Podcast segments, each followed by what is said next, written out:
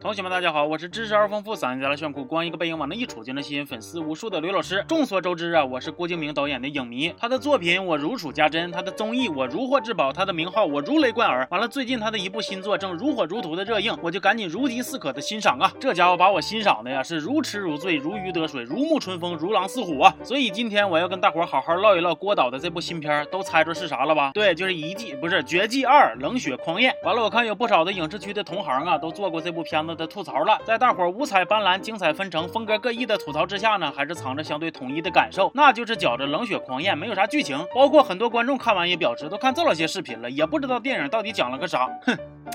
你们呢？俺也一样。但是今天我刘彦祖依然想斗胆挑战一下，看看有没有可能给同学们大海捞沙般的简单捋一下剧情，不求让你们清清楚楚，只求让你们不再糊涂。当然，我也知道这次的挑战难度到底有多大。希望如果你们看到了视频的最后看懂了，就回到这儿来给我刷一波懂了啊！行，那废话不多说了，咱们挑战开始。首先，我们要来简单的了解一下这个绝技宇宙的设定。其实，在当初吐槽绝技一的时候呢，我就已经讲过一次了。今天再度温习，属于重复记忆法。说在茫茫的宇宙中有这样式儿的一个神奇星球。星球的大陆上有四个国家，每个国家有三个统治者，被称为大 peace 大大祭司。完了大 peace 完了大祭司有七个得力手下，被称为王爵，而每个王爵又都有自己对应的贴身小助理，就被称之为使徒。那么现在问题来了，请问在如此庞大的框架之下，到底有多少人不吃葱花呢？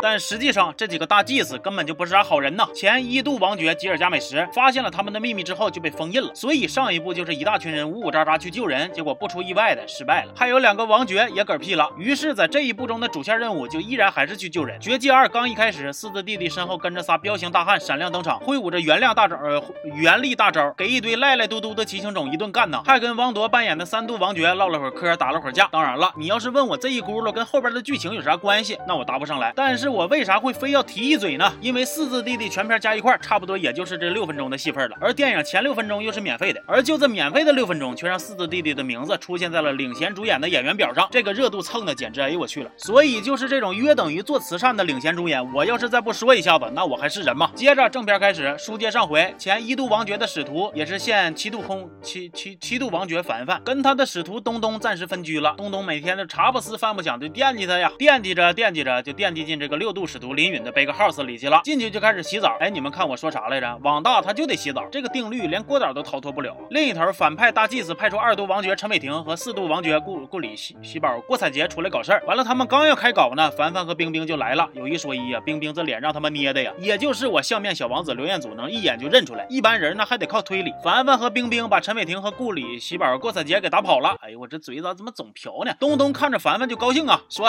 你终于回来找我了。结果凡凡。拉了个脸，说上一边拉去。我们是要来找林允的，因为他们打算去营救吉尔加美什，需要借助他永生的力量。东东听完就不乐意了，说不嘛，人家不要嘛，人家也要跟你们一起嘛。你难道忘了吗？我们说好不分离，要一直一直在一起，就算与时间为敌，就算与全世界都背离呀。但凡凡说啥都不干。林允说，你要是不同意东东去，我就不去。行，好一出多角虐恋呢，我已经开始哭了。最后四人营救小分队成功集结，准备去救人。完了，这期间呢，反派肯定得继续拦着呀。他们先是把之前上一部中冻邦邦的二字弟弟抱回来，喂给了。一个大怪物，毕竟列夫托尔斯泰曾经说过啊，再冷漠的怪物，职场也是温暖。所以怪物把他先吃后拉之后呢，二字弟弟就又活蹦乱跳了。接着他们还让三字弟弟新一代的六度王爵加入陈伟霆、郭采洁的行动，因为三字弟弟的能力刚好可以搭配陈伟霆、郭采洁，建立起一个严密强大的坏人小分队。顺便再让汪铎在后方给他们当奶妈，而且二字、三字两个弟弟还联手把冰冰给洗脑控制了。也就是说，营救小分队中出了一个叛徒。终于两拨人见面了，又开始打架了。其场面的炫酷程度，我就这么跟你们形容吧。今年春。春晚要是没有他们的杂技表演，我就不看。他们地上打完，天上打，天上打完，水里打，一打就是几十分钟啊！孙悟空见了都直呼内行啊！好不容易打戏暂时告一段落了，反派大祭司就派陈伟霆、郭采洁和汪铎去囚禁之地分层镇守。郭采洁还奇怪呢，说我们几个一起守多好啊！毕竟一根筷子容易折呀，三根筷子都折不断呢。但是大祭司却说：“我让你干啥你就干啥得了，咋那么多话呢？你不知道导演不喜欢台词太多的吗？”当然，可能我受的训练体系不一样啊。然后郭采洁刚一到岗，就让已经被被操控了的冰冰给偷袭了。只见被操控了的冰冰操控着看起来形状略显羞羞的触手精，上蹿下跳好顿插呀！行啊，奇怪的癖好增加了。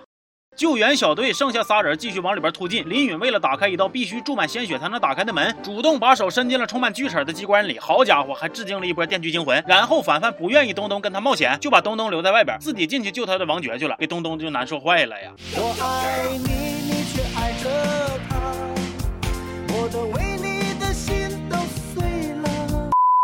接着陈伟霆赶来，话没说两句呢，就把林允的手给砍了。这个时候，郭采洁刚从触手精那里边逃出来，说：“你快别窝里横了，咱都被人耍了，咋回事呢？”原来大祭司们早就想培养新的王爵了，像是二字、三字两个弟弟，所以被追杀的不只是营救小队，还有陈伟霆跟郭采洁。而汪铎其实啥都知道，他就是老内鬼了。于是接下来他们就又开打了。幸好弟弟们实力强，战斗结束的比较快，要不然我真是撑不下去呀，太难受了。别的电影要钱呢，郭导啊，要命啊！但更让人憋屈的是啥呢？两个点的电影，拢共打架得打了一个多小时。祭司说这是一场贼拉残忍的冷血狂宴，气氛渲染的贼拉严肃、贼拉热烈。结果最后大家在这场狂宴之上，哎，混得好好的，谁也没死。那死的是谁呢？哎，是去救人的凡凡。惊不惊喜？意不意外？你这是啥冷血狂宴呢？你这就是顾里的生日宴呐！一群人撕逼，最后只有状况外的唐宛如倒了血霉，是不是？而且凡凡其实也不算死了，因为他好像是被黑化了，换了个发型，出来就变反派了。惊不惊喜？意不意外？然后东东在外边悲痛欲绝，一秒白头之后呢，不得不跟昔日的男神兵哥相向，打了电影最后的一场架。当然最后也是啥也没打出来，让黑化的凡凡给溜了。电影最后在陈学冬和汪铎的独白中缓缓落下帷幕。从他们娇柔造作的台词里边，我可以推测出呢，绝技三要讲的故事应该就是那个一直只闻其名不见其人的吉尔伽美什，终于要出山复仇了。那么一场大战即将打响。总之以上呢，就是我花了十二块钱看了将近四五个小时之后所理解的《绝技二》的全部剧情了。我已经尽量简化描述了。那如果同学们还是看不懂，我只能真诚的建议大伙儿去看看原著吧，对吧？我说的就是这个 Fate。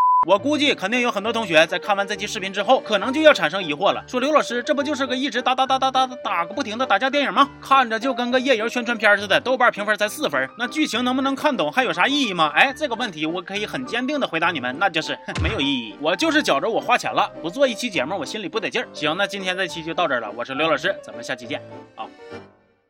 郭导牛逼。